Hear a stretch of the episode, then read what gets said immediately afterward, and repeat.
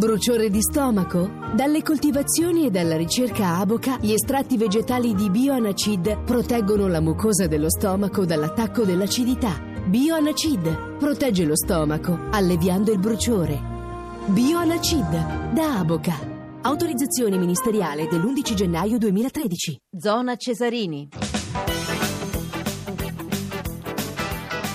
Eccoci di nuovo in studio, la buonasera da Maurizio Ruggeri, ancora un saluto a Stefano Catini alla parte tecnica, a Umbretta Conti in regia e Tony Tisi per quanto riguarda l'assistenza al programma. Allora, non è andata bene la prima, abbiamo quasi steccato, possiamo dire questa, eh, però pur amichevole per carità, insomma, questa prima esperienza eh, in Sud America, Rio de Janeiro, l'Italia ha pareggiato con Haiti e certo questo non è diciamo, un bel segnale per Prandelli, eh, 2 a 2 il risultato finale, adesso però ne parliamo con Filippo Grassia che ci farà sia la moviola che il commento. Buonasera Filippo e bentornato bentornato. Sì, buonasera, buonasera a te.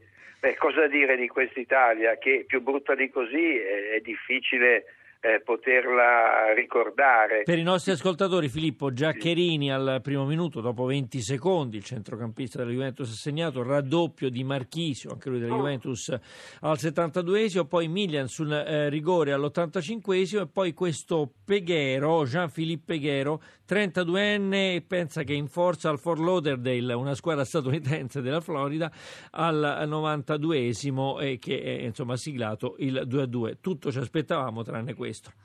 Sì, intanto va detto che eh, il gol di Giaccherini è arrivato esattamente dopo 18 secondi. Sì. È il gol più veloce della storia azzurra, il precedente risale al 4 febbraio del 1984 quando Bagni segnò al Messico dopo 20 secondi, ma ehm, sarebbe già tanto se ci fermassimo a questo particolare statistico che di per sé è insignificante. E quel che è grave è che l'Italia, dopo aver meritato di perdere a Praga con la Repubblica Ceca, ha oggi permesso stasera nel pomeriggio a Rio de Janeiro, ad Haiti, di scrivere la pagina più bella della loro storia calcistica. Questa nazionale è riuscita nel giro di eh, 48 ore a perdere di misura con la Spagna campione del mondo ed Europa e poi addirittura a pareggiare nel recupero con l'Italia che conduceva per 2-0 fino al minuto 85.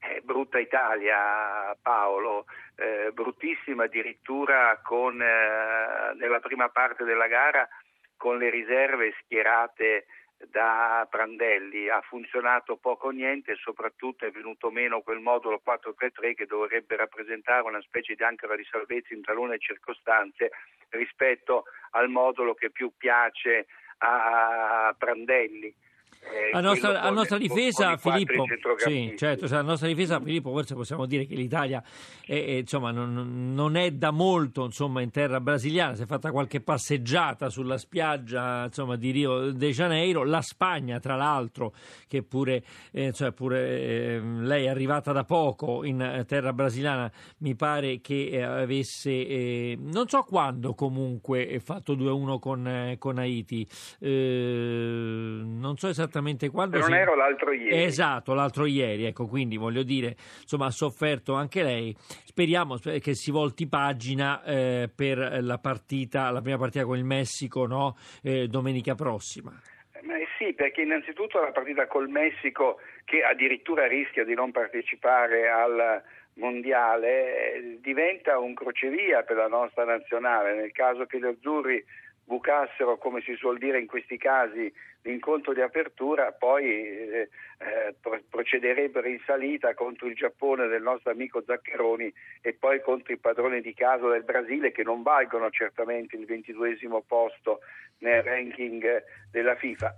Insomma, al posto di Prandelli eh, bisogna essere sinceri, c'è da essere preoccupati perché questa squadra è apparsa fuori condizione sotto il profilo fisico-atletico e mi è parsa anche un po' evaporata, svaporata mm, di, di testa nel, nel, finale, come se ad alcuni giocatori eh, non importasse molto il risultato della partita. Questo forse è più preoccupante, no? Questo forse è più sì, preoccupante. Oppure, pensassero che questa vittoria arrivasse, arrivasse comunque e invece è arrivata la rete eh, al 91esimo di Haiti, che però può essere utile.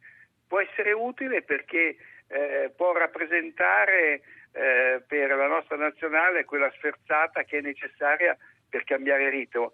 Per certi versi, dicevamo, l'anno passato gli azzurri, dopo aver perso per 3-0 con la Russia, eh, si presentarono in buone condizioni all'europeo, ma forse questa vigilia assomiglia un po' di più e magari il paragone è eh, di buon auspicio a quello del 1982 quando Matarese, allora presidente della Lega, entrò negli spogliatoi dopo un deludente pareggio per 1-1 nell'ultima amichevole dicendo vi prendo tutti a calci sì, sì, me lo ricordo. Me lo eh, ricordo. Eh, eh. Insomma, l'Italia di oggi ha fatto la figura mm. di quella dell'82 che poi si sarebbe laureata campione del mondo. E qui però bisogna capire se effettivamente ci sono le gambe e la testa per certo. cambiare marcia nel giro di pochissimi tornando, giorni. Tornando a qualche anno prima, Filippo Grassia, eh, l'Italia soffrì con, con Haiti nel 74, no?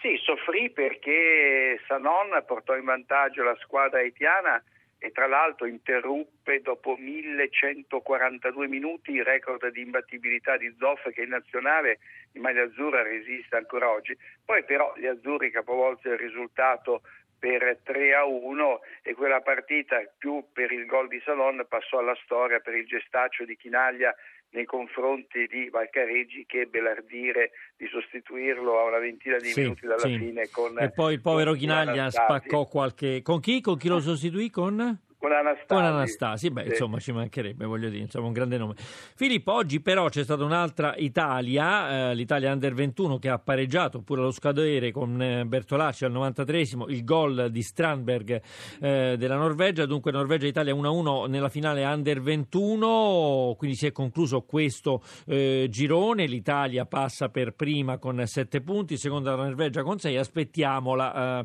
eh, vincitrice tra Olanda e Spagna per il prossimo impegno impegno di sabato in semifinale. Sentiamo a tal proposito l'intervista a Davis Bangia, il CT dell'Under 21, ad opera di Giuseppe Bisantis. Quando vi ho sempre detto che questa qua era una squadra con 23 elementi di, di, valore, oggi secondo me era il momento di dimostrarlo coi fatti, ma anche da parte mia, perché sennò sembra che io parlo, parlo, parlo e poi però i ragazzi non trovavano un riscontro. No? Oggi secondo me è scesa in campo la formazione più adatta per questa partita, era la formazione più, più adatta dal punto di vista fisico e dal punto di vista mentale. Sono contento che i ragazzi hanno fatto il risultato perché era un peccato che la partita fosse finita in, in maniera diversa. Il rammarico mi rimane quello dei due portieri perché avrebbero meritato pure loro di giocarsi una partita. Però è chiaro, eh, il ruolo del portiere è un po' particolare, no? però sono molto contento dell'atteggiamento. Io non avevo dubbi, sinceramente, nel fare questa, questa formazione di oggi. Poi dopo la partita può andare in un modo o nell'altro, dipende, abbiamo visto che anche gli episodi determinano, però l'atteggiamento è stato ottimo.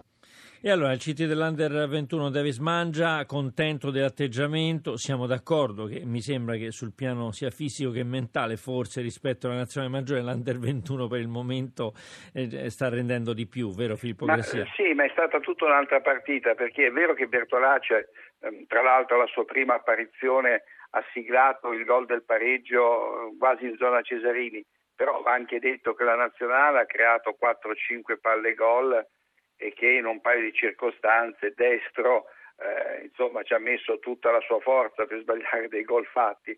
E quindi la nazionale anche contro una squadra che forse non era stata considerata a sufficienza ha dimostrato di esserci nonostante fosse già sicura di arrivare in semifinale. E invece quella di Prandelli vive un periodo molto difficile perché al di là del risultato ha sofferto in tutte le zone del campo e ha permesso ad Haiti di rendersi pericolosa non soltanto nelle due circostanze che hanno portato i nostri avversari a raggiungere gli azzurri, ma anche in altre due o tre eh, occasioni e abbiamo dovuto anche ammirare una parata per tempo di Sirigu e Marchetti eh, che insomma non, non, non, erano, non erano assolutamente preventivabili alla vigilia.